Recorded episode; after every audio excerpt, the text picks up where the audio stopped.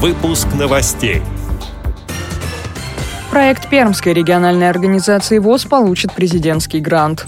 В Санкт-Петербурге провели конкурс для собак-проводников и их хозяев. В Калининградской области прошел турнир по адаптивным видам спорта. Далее об этом подробнее в студии Дарьи Ефремова. Здравствуйте.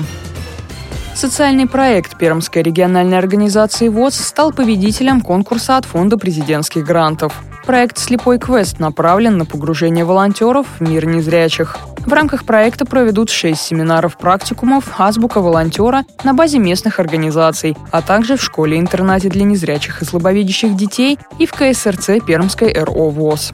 Пятичасовые семинары будут состоять из наборов практических заданий и тренинговых ситуаций. Волонтерам расскажут о проблемах и возможностях инвалидов по зрению, проведут обзор тифлотехники и бытовых средств реабилитации, поделятся правилами общения с незрячими.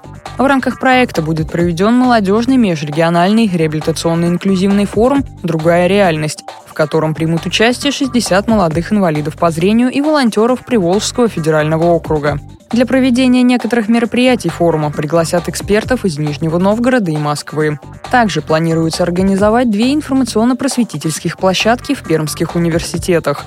На них будут показывать тематические видеоролики, а волонтеры поделятся опытом взаимодействия с незрячими, сложностями при оказании помощи инвалидам по зрению и стереотипами в обществе.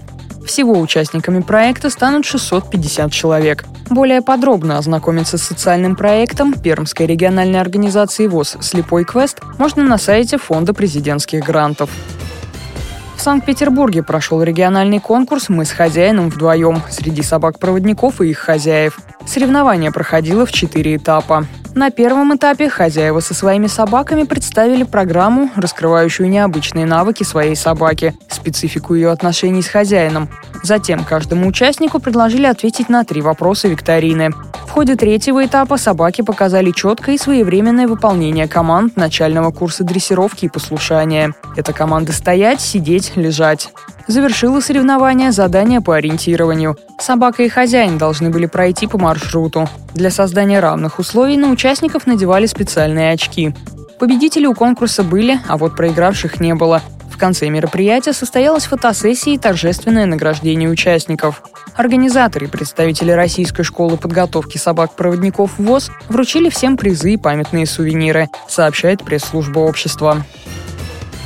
В городе Зеленоградске состоялся фестиваль Калининградской области по адаптивным видам спорта. На торжественной церемонии открытия выступил председатель Калининградской областной организации ВОЗ Владимир Храбан. Он подчеркнул огромное значение спорта в реабилитации инвалидов и поздравил всех собравшихся со стартом соревнований.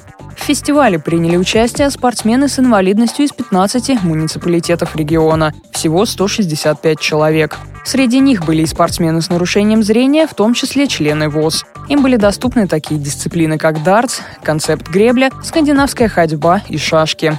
Девять участников заняли призовые места. Кроме того, на фестивале поздравили новых кандидатов в мастера спорта. Ими стали члены сборной Калининградской области по настольному теннису «Спорт слепых» Юлия Мухортова, Владислав Митрофанов и Владислав Лапченко.